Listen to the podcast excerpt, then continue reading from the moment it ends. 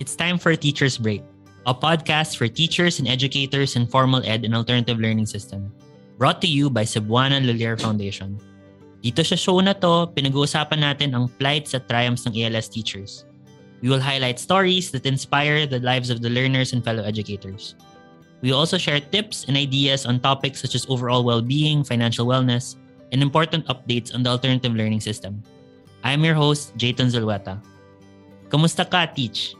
Hindi madaling maging ALS teacher. Dagdag mo pa yung adjustment sa pagtuturo dahil sa pandemic at ang nalalapit na pagbalik ulit natin sa classroom at ALS Community Learning Centers.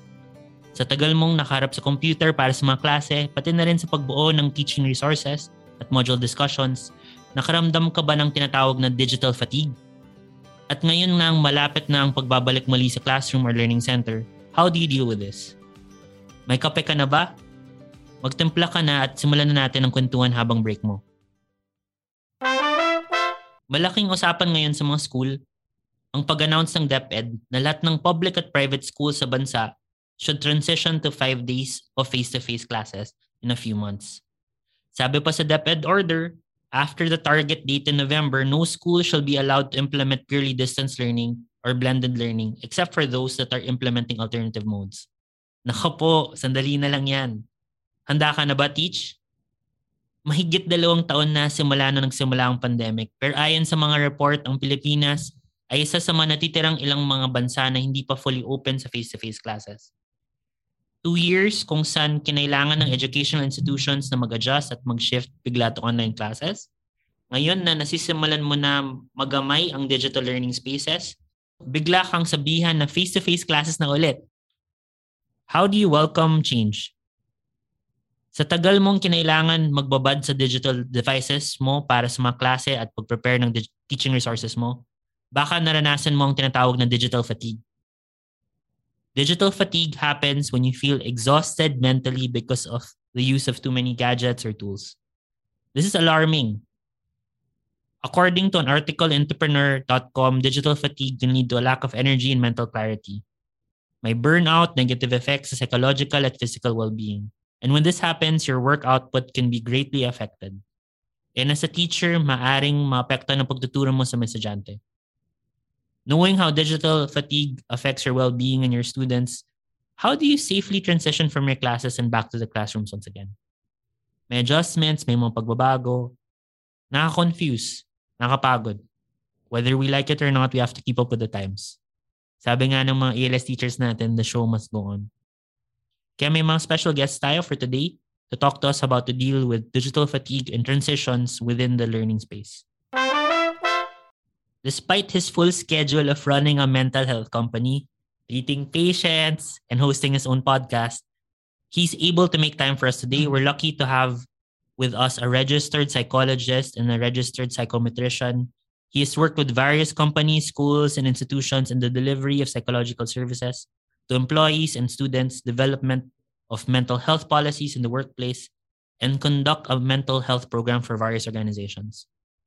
He is the co-founder and partner for learning and development of Smarter One Philippines, an online continuing professional development startup.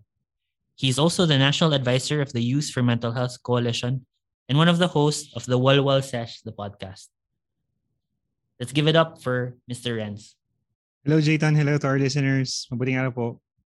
And to shed light on what's really happening in the life of an ALS teacher during these very difficult times, meron tayong ALS mobile teacher from Rafael Palma Elementary School, Manila. Let's all welcome Teach Moy. Hello, good morning, Teach. Uh, I would like to uh, greet all the teachers ng ALS. Oo, no? At siguro ang dami lang pinagdadaanan ngayon. Sobra. Ang gulo eh. Kwento nga ng iba na ang, ang daming transition, ang daming pagod. Ikaw naman, kamusta ka, Teach? Teach Moy. Ah, okay, wow. What a great relief to be here with you guys.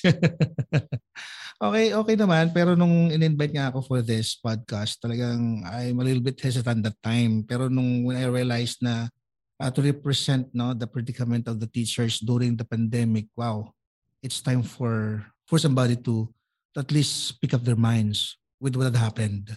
Kaya sabi ko, sige, okay, I'll take the challenge. siguro hindi natin naintindihan kung anong pinagdadaanan ng ALS teacher, mas lalo nung pandemic.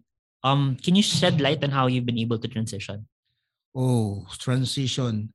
Uh, this is the good thing here. Uh, uh, kasi ang ano maganda rito, ito yung uh, nangyari na ngayon. No? Gusto ko munang sabihin yung good news. no Kasi under Republic Act 11510, uh, that was enacted into law no in November 2021 under the auspices of Senator Gatchalian and uh, in the upper chamber and Congressman Romulo of of Pasig no sa lower house before kasi there's no law and yet enforceable mm-hmm. pero with this law and the IRR na it is, it is being presented now uh, mayroon ng batas ang ALS program so yun yung isang good news kaya gusto ko munang uh, syempre sabihin yung congratulations and uh, really congratulations to Al's family no kasi dati kasi ang ang hirap eh na uh, yung program namin para kami nanghihingi mm-hmm. no ng tulong na parang kami yung nanghihiling, parang healing parang ganoon sa iba't ibang ay sa ibang sa formal of course uh, sa ibang sector, sa private sector. So yun yung isang good news. No? So, so sa tanong na uh, kumusta yung transition? So of course yung during the pandemic no uh, it's hard to determine no kung you, if you are working or not kapag nasa bahay. Siyempre online modality. Ang hirap i-determine kung which is which. Isa yon sa napakahirap na sitwasyon ng mga ALS teacher. Kasi you go beyond hours. Kasi yung blended learning mm-hmm. yung online nag-transition tayo from face, face to face to online. So parang biglaan yung nangyari kaya yung predicament hindi lang sa teacher eh pati sa learner So yun po yung, yun yung isang bagay na uh, during pandemic na tagang nahirapan ang mga ALS teacher. Pero yung along the way, nung nakikita namin na kailangan talaga naming uh, uh, humabol no doon sa sa ano sa new normal na sinasabi na uh, inintroduce sa amin no sa mga implementers sa Manila o sa akin sa sa, pers- sa namin sa area namin no na yung platform of learning eh kailangan talaga ng cooperation both uh, the private and public uh, sector. Kailangan magkaroon ng collaboration and partnership para kung mag, mag-continue yung flow no ng yung yung teaching and learning environment. Yan. So with the new trends no in providing quality education sa mga learners natin. What was um lost or gained in the classroom setting? Kasi I'm I'm very happy na I think Renz is happy also finally a lot of the policies went through but how did this affect uh, the classroom, what was the transition like for teachers? Yung nangyari, uh, dati kasi kapag uh, face-to-face, di ba, andun yung ano eh, yung continuous yung ano process no nung learning no environment. Pero nung nag-transition na kami into ano into online and blended at saka yung iba yung uh, uh, blended modular and yung uh, isa pa is it high flex Hybrid, oh, sorry. Hybrid, hybrid. With yung hybrid. So parang all at the same time, yun yung yun yung ano, yung hinarap namin. Mm-hmm. No? You had to do multiple mod. Multiple mm-hmm. uh, modalities. And that took so much time. So it took so much time na, na even beyond your hours. Alam mo yung may mga learner na kailangan mong, kasi yung mga parents nag-work, mm-hmm. so may mga parents pa even uh, beyond ano na yung oras mo tumatawag para lang tanungin mm-hmm. kung yung lesson ganyan kasi nawalan ng internet, nawalan ng connection, connectivity issue. So yun yung mga naranasan ng mga ELS teachers na napagtagumpayan no. Pero ngayon ulit, of course, uh, may bago na naman no, babalik nga sa face to face. Uh, mabilisan ulit. We have to deal with this again. Kasi ang ano dito, ang ang ang point lang dito ay hindi na normal kasi yung dati parang babalik kami new normal, syempre yung mga protocols, yung health protocol especially. So ayun yung mga aming uh, um, ayun na yung mangyayari ngayon na hindi na mawawala. Mm-mm. So isa 'yon. At siguro yung pagbabad sa mga gadgets hindi lang para sa learner, sa teacher rin, nakapagod at dito siguro pumapasok yung digital fatigue. Exactly. Yung sa digital, digital fatigue, I remember during that time, during pandemic, meron, ako, ako siguro mga 12 hours na nakababal ako. you know what, Renz and uh, and uh, Jayton dati, uh, wala akong eyeglass dati. Mm. Do, nung pre-pandemic wala talaga. Ngayon nung nagka-pandemic, nag-wear na ako ng glass, no? Dahil babad talaga kasi hindi lang naman yung ano eh, yung tinuturuan mo yung uh, I mean during ano ano uh, online uh, yung paggawa mo ng lesson, uh, yung meetings. Mm-mm. Kasi in my case, dalawa yung department ko eh. So nasa ALS department ako at saka sa formal. So kasi I'm I'm the coordinator. So alam mo yung mag, after nung ano, after nung klase, magbe-meeting ka Mm-mm. kasama ng mga uh, immediate supervisor, supervisor mo, mga colleagues in your department. So talagang hindi maiwasan na, ma, ma, na mababad talaga yung ano, yung mata mo sa sa ano sa computer. Yan. Aside from yung pagod, I guess yung challenge namin bilang mga teacher was also yung ano, yung the ability to make a meaningful connection online. Parang ang mahirap na nga mag I love you eh online eh. Paano pa kaya yung I care for you sa estudyante kasi dati pwede mo lang siyang akbayan eh palabas. Di okay lang yan, kaya kakayanin no. Paano mo na ma-manage yun? Yes, kasi tama po yun no. Kasi uh, dati kasi ano eh, kailangan talaga yung human touch no. Iba kasi kapag may topic eh, yung yung yung learner parang ano eh, parang confident siya na mag-open. May mga moments na gano'n na kapag lalo pag may problema, Mm. that's beyond the academic, no? Ah, pag may problema, dati nakakapag-open yung learner. Ako personally, naka-encounter ako ng ilang mga learners ko na gano'n, no? So, itong ano, nangyaring pandemic, talagang nawala yun. Nawala yung yung touch. O may mga learner pa rin na nag-open kapag may problema sa family. Pero with the situation na hindi ka pwedeng lumabas kaagad uh, the time no during that time yung hindi mo ano kailangan talaga usap lang kayo sa phone ganun At hindi usually secure yung area sa phone eh. Madalas hindi ka makakapag ano, makakapag-divulge talaga yung kailangan mong pag-usapan. exactly Oo. hindi ka basta hindi makapag-divulge ng mga bagay-bagay na kailangan niya dapat Mm-mm. i-divulge or i-open eh ikaw syempre alam mo eh you're on top of your learners so yun yung mga guilt feeling no aside from ano yung pagod yung mata mo aside yung stress ka yun pa yung isang ano yung parang guilty ka eh na you're not you cannot do eh, you cannot do anything. Yung sitwasyon na kailangan ka that very moment. Kasi ako personally naranasan ko yun with one of, one of my learners. And how did you cope with that? ang outlet ko siguro at the time ang outlet ko yung ano eh, I have to talk with my friends na wala sa ah, circle ko. Kailangan kong kumausap ng tao na na isa, isa parang ibang dimension quote and quote no? Ko yun na kailangan kong mag-release. Kasi parang kahit na natutulog, natutulog ako that time ah, may mga moments na parang ah, nananaginip talaga ako na parang kasama ko yung learners. Parang nakaharap ako sa computer. Para nakaharap ako sa laptop, nakaharap ako sa sa, sa cellphone. Sabi ko, ano ba to? Uh, so I I know na it also, yung mga ibang ALS implementer, ALS teachers, nararamdaman din. Kasi ako mismo naramdaman ko yon At yung pagod, siguro at yung feeling na you could have done better if you were in Yes, person, di ba? Yes. Yan yung nauuwi mo eh. no? Nakaka-drain siya Oo. actually. Nakaka, nakakawala ng lakas. Kasi hindi mo magawa yung dapat mong gawin. Mm-mm. Para ka nakakulong doon sa isang sa hawla mo na ano ba, ano, ano ba yung pwede kong gawin para ma-overcome ito. So ang outlet ko that time, mga friends ko na wala sa circle ko. Ah, yung mga yung mga friends ko na nasa ibang field, sa mga engineer, yung uh, kailangan kong kausap parang ganoon. Yun yung mga outlet ko ta- para ma-overcome yung ano yung fatigue, digital fatigue na tinatawag natin. And the problem also when you reach out outside of your circle, kadalasan na rin, hindi nila magets eh. Sabihin lang nila, okay, iwan mo yung trabaho sa sa office. Eh, ba't mo dinadala? Bo, ano, pare, relax ka Yes. lang. Kalimutan mo na yan. Pero Ah. tayo, diba, hindi kaya. Yes, Jeton. Actually, ano naman, ah pwede rin yung ano, yung mag-release ka lang. You just need somebody to listen to Mm. you. Parang ganoon. Parang ma- mai-release mo lang.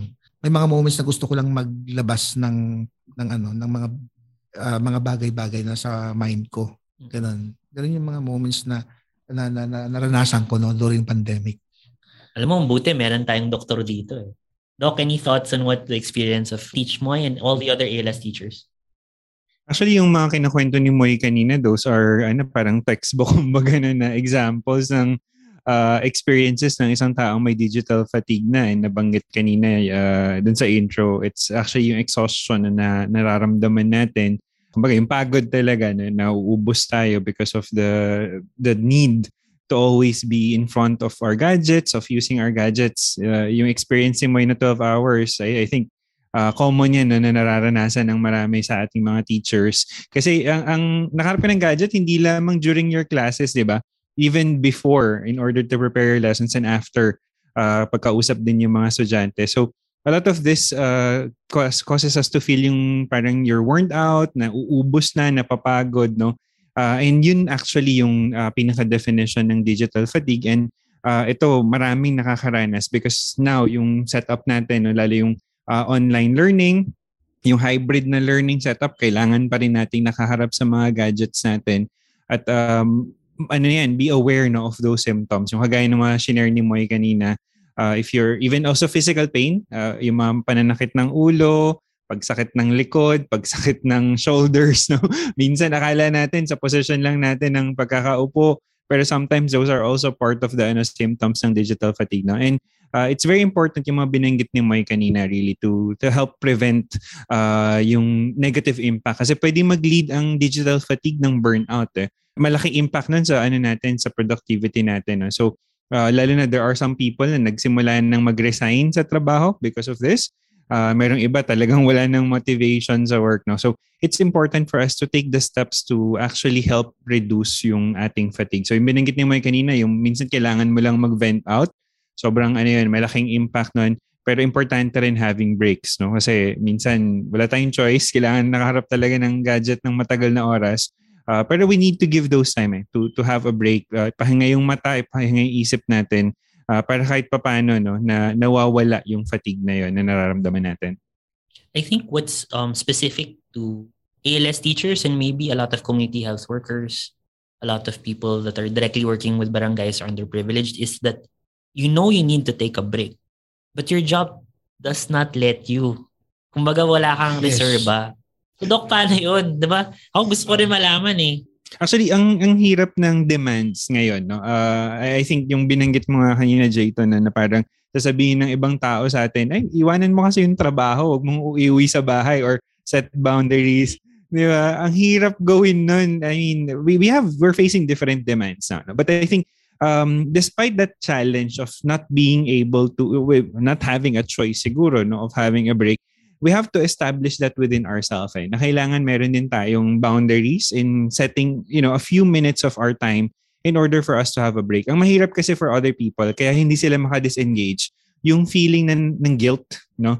na parang, teka, may trabaho pa akong hindi nagagawa, kailangan ko munang gawin to or may mga deliverables pa, hindi ako pwede nagpapahinga lang we were not able to overcome that guilt. So I think it's important for us to be aware no, na kailangan din natin yung pahinga. Kasi pag hindi natin yan ginagawa, uh, yung sinasabi na nga natin, di ba, you cannot give what you do not have. So uh, it's important to allow yourself even a few minutes lang of the day. Ako sinasabi ko, kahit nga five minutes of your day lang, ibigay mo lang yan for pahinga. At least you're not doing anything. Um, you're not using your gadgets. Uh, you're not, uh, yung ginagawa ni Moy, di ba, yung parang yung outside the circle na mga uh, co-teachers para medyo iba yung discussions na meron tayo. No? So, um, kahit 5 minutes lang per day, kailangan binibigay natin yun. Kung hindi tayo inaalaw ng trabaho natin, uh, na industriya no, na magpahinga, uh, we need to put those pockets of time that allow us for our uh, wellness din talaga. Siguro, teacher uh, Moy, no, na dahil ikaw district supervisor, so you're handling 14 other ALS uh, teachers. teachers uh, you also provide the support system during this time. How do you support somebody who's going through digital fatigue sa mga teams na minimanage mo? Empathy. Mm-hmm. I have to feel what they feel. I have to put myself no, in, in their shoes. Kailangan iparamdam ko na nararamdaman ko rin ano tayo na nararamdaman. Mm-hmm. In that case, nagkaroon ng relief. Kasi hindi lang ako, hindi lang ako nakakaramdam, pati ikaw. So in in that instance, parang kapag nakaka-relate kasi yung isang tao, di ba? Sa sitwasyon, parang may kakampi ako. Kasi ang kailangan nilang maramdaman ni ano eh, may kakampi ka, hindi ka nag-iisa. Uh, I don't know, Doc Renz, no, kung, kung uh, uh, yung approach ko ba eh, eh tama, no? Pero yun yung Mhm.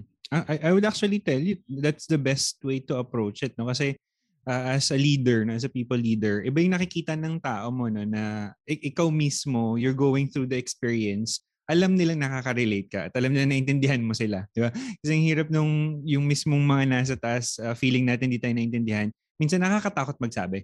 Pero kapag nakita nila na ikaw you know you also experience it and you're modeling kasi the behavior. I mean pinapakita mo this is how I'm handling the situation. So parang you you give yourself that uh, you put yourself in a position na you can tell them no na ito yung mga pwede rin nating gawin. And mas makaka-relate sila kasi alam nilang ano eh naintindihan mo yung nararamdaman nila so I think that's a very good approach that you're doing And I think the challenge, no, is because it's a professional setting. Mm-mm. You can give the level of um, an ALS is always talked about as a family, but at the end, it's it's a yes. it's a professional team. Yeah, so yeah. how do you manage um, taking care of their needs and also maintaining the work or the level of discipline that you need to get the job done? Yeah, bali ano, ang isang ano eh, yung approach talaga, yung approach dapat yung, yung you can relate with them, but then when it comes to work, kailangan yung discipline andoon kasi we are required eh, we are mandated to do our tasks, especially during pandemic. Eh, Super nagka- demanding. nagkakausap kami, di ba, online lang. So, Mm. lahat ng reports Mhm. online. Lahat ng kailangan namin i-accomplish online. So, after that nga ano eh, after that na na-submit na namin yung kailangan na i-submit na reports, may mga times na okay, mag-usap muna kami. O so, kukumustahin. O kumusta na yung mga learners natin? Kumusta yung hinahawakan mong mga learners sa community? O kumusta sila? Anong feedback? So, nagbibigay kami ng feedbacking. Para andun pa rin kami. No? Ginagawa pa rin namin yung dapat naming tungkulin. There was so much work that needed to be done, Doc, no? In not just, katulad ng sinabi ni Teach Moy, not just in the actual services, but also in the coordination with the team. Yes, And providing a support. Yes, yes. Support system. Hirap And obviously, that's much worse in the digital than it is face-to-face. To face So, Doc, I think that, I think Zoom and uh, is still is here to stay. Uh, I think we'll always have a Well, blended. Ano? Do you have any makikita tips? natin yan no? Actually yan, we, we expect that yung blended, yung hybrid na, na setup, no? like itong setup na uh, may mix ng online and all, uh, it will really continue. No? So I think it's uh, giving ourselves time and space to adjust pa din. No? I think for many, nakapag ano, nahirapan tayo mag-adjust, di ba? Fully online and now mag adjust ka dun sa hybrid and eventually mag adjust na naman tayo back to the the usual face-to-face lang. Uh, give time for adjustments and I think yung ginagawa ni Moy no for uh, as a people leader na talagang yung support uh, nandyan, ma- malaking tulong yun kasi sa mga teachers eh, you know, knowing that there's a listening ear, someone supporting you, understanding you, malaking bagay yun. Um, and I think it's also important for us kasi to also be, ano, um, dahil nga very professional yung setting, bigay natin yung mga informal conversations, yung kagaya ng, you know, simpleng kamustahan lang minsan, uh, nakakatulong na yun no, na nagagawa natin. Or kung may meeting, no, uh, kahit formal yan, uh, some icebreakers uh, or uh, a simple activity during the meeting can be helpful. Para ma-break lang yung pagod. Kasi uh, yung unlike dati face to face kasi pag may meeting tayo madali kayong magtawanan madaling mag magpasahan ng ano pag online ang hirap ng connectivity no? So sometimes in, putting those moments in the discussion or in the meeting can be helpful din. Kumbaga wala kasing human connection natin eh. Uh, yung binanggit ni Moy kanina no kaya naka, ang digital fatigue nakakapagod lalo kasi yung non-verbal cues, uh, isa pang iniintindi mo yun pag virtual, no? Unlike kapag face-to-face, kitang-kita mo. Uh, so, it, it's good to also, ano, to connect with one another. Kahit na yung, yun, ganitong conversations, ganyan, uh, yung kamustahan, uh, allow them to interact kahit yung mga, about sa Zoom, di ba, may mga reactions. Um, may mga, kahit sa ibang platform, may mga ways for them to interact. Use the chat, use those reaction buttons, para lang you feel connected pa din even though you are uh, virtually lang, meeting lang. Madalas ano, ako kasi parang galit daw ako mag-text eh. Kailangan ko ipaliwanag, hindi ako galit eh. Kadalasan Mm, natatanong- Yung tono kasi, di ba? Oo, yung tono, parang walang... Tinignan nila. Pero wag big letters, no? Oo. Exclamation point. There. Kaya kailangan ano yata, may emoji ka minsan, di ba? Pag nag-message alam, may smiley or ano, para lang makita na hindi ka galit. Now that we're transitioning to face-to-face, I think a lot of teachers sa ALS na nakausap at ng kwento namin, natatakot nga sa adjustment. Kasi nga, the last two years, ang daming adjustment. So kasabay siguro ng digital fatigue, yung change fatigue. Yes. Na bago na naman. So Mhm. ikaw ba, Teach, uh, how do you prepare yourself and your team for this next couple of months? Ah, lumabas na nga no yung uh, dip and order na ah, itong August up to the end of ah, October blended. Then comes November to full for, full face to face na siya. So nagkaroon na kami ng ano din ng ah, gathering no prior to opening Ah, kasi enrollment period na ngayon eh. So ah, ako personally, ang dami na ang dami na ring nag-enroll, no? Hindi pa talaga nag-start kasi ang full blast pa ng enrollment talaga eh, next week sa ALS. Although sa formal, nag-start na nung nung Monday. So ah nung nagkaroon kami ng ano ng meeting ah, which is face to face na rin.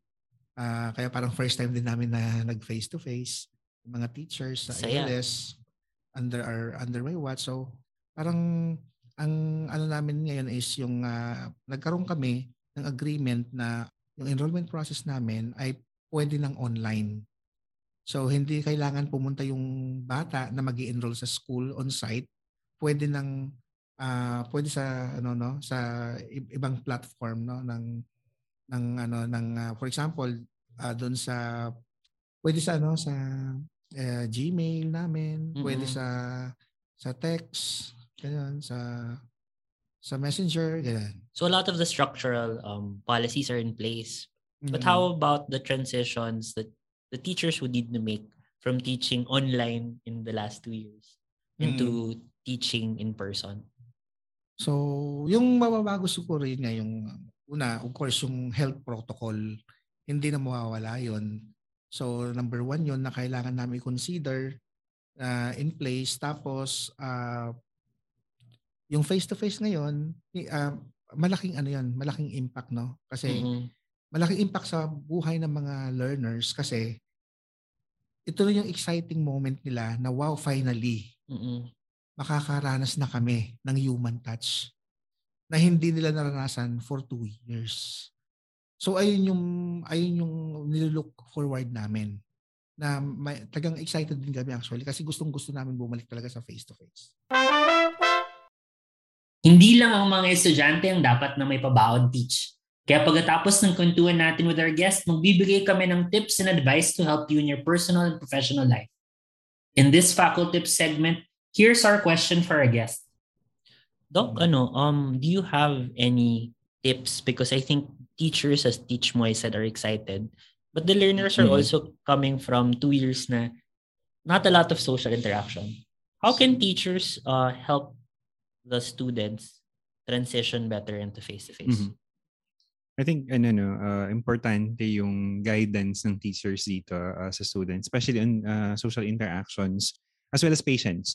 Kasi nasanay tayo online. Like yung pinag-usapan kanina, minsan akala galit tayo, di ba? We don't have the usual cues na meron tayo sa conversations. So baka yung estudyante kapag nakipag-usap, yung tono niya parang uh, bastos. Ah, yung tono niya eh papasigaw. Kasi yun yung I mean online wala wala naman tayong tono, 'di ba? I mean you just type your your your message halimbawa. It it would be helpful to uh, guide also part siguro na medyo dagdag effort ka pero turuan din natin sila how to connect with one another. Kasi nga, while there's that excitement, uy, finally, I'm going to meet my classmates, pero nakalimutan na natin or some hindi nila alam pa, like for younger learners particularly, how to actually connect with others. So na, makakatulong for all, not just the teachers but then students, uh, yung guidance siguro ng teachers na kung paano ulit i-reconnect yung bawat isa. And teachers can do that also by modeling that connection with uh, one another. Kung paano nila papakita sa students how they connect, how they reach out, uh, and then um, helping uh, students uh, know kung merong mga mali siguro din sa ginagawa nila kung mayroong mga kailangang tandaan no? Kasi yung mga bata ngayon hindi nila alam yun eh. Uh, iba yung etiquette nila online at iba yung etiquette in person. So kailangan natin ng, ng dagdag patience din talaga no uh, on that part. While we are excited, we also need to give space. Yun yung mahirap sa transitions eh. Ang daming changes na nangyayari. Hindi tayo nakaka-adapt na fully. Parang kaka-adapt mo lang, may bago na naman, di ba? May adjustment na naman. So siguro give time also. Uh, be more patient, be kind to, to them, be kind to yourself also uh, as we go to the adjustment na meron na naman tayong harapin. I think that's a wonderful last word from Doc Renz as we're wrapping up. I, I want to give you your last word, Ren, to the ALS teachers that might be listening. Teach Moy. Yes, uh, thank you. Uh, I really appreciate no, this uh, this time I was given a privilege to talk to you to share something no about uh, what had happened during pandemic.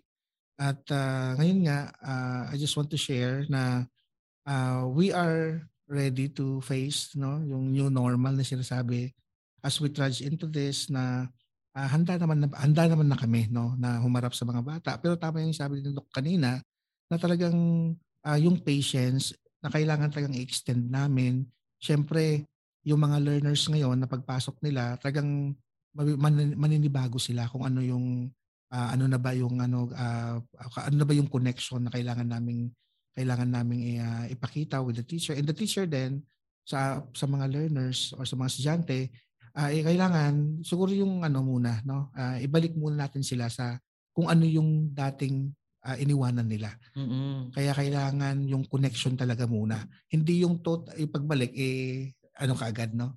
Yung you have to give the lesson na. So Wonderful. this time talagang i-build mo muna yung bridge no na nawala.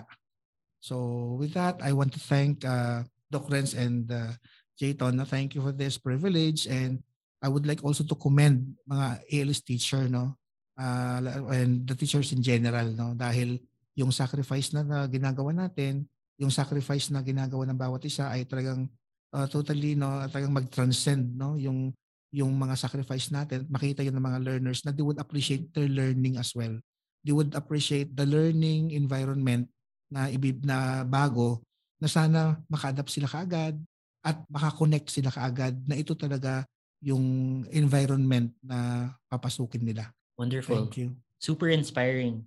Uh, maraming salamat sa mga guests natin ngayong araw na to. Uh, Doc Renz, Teach Moy, maraming salamat sa, sa, sa work mo, Doc Renz, and for representing the ALS teachers very well today. Maraming salamat po. Changes and transitions, mahirap siya. You're forced to go through them so much throughout this next couple of months. Pero sabi nga nila, it's a it's more than a job, it's a vocation.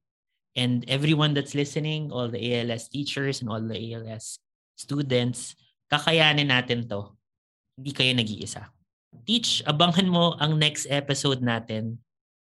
You'll learn a lesson or two, especially for an ALS teacher, how to manage difficult emotions and stay motivated. Yan at marami pang iba sa susunod na episode ng Teacher's Break. At dyan nagtatapos ang ating kwentuhan. Teach, thank you for listening today. Follow Teacher's Break on Google, Apple Podcasts, and Spotify. Like and share this episode on your IG or FB pages and stories. And don't forget to tag us at Cebuana FDM. Stay tuned for new episodes every second and last Wednesday of the month. Maraming salamat ulit kay Doc Renz and kay Teach Moy. Andito lang kami lagi para sa inyo. Till our next break, Teach. Paalam!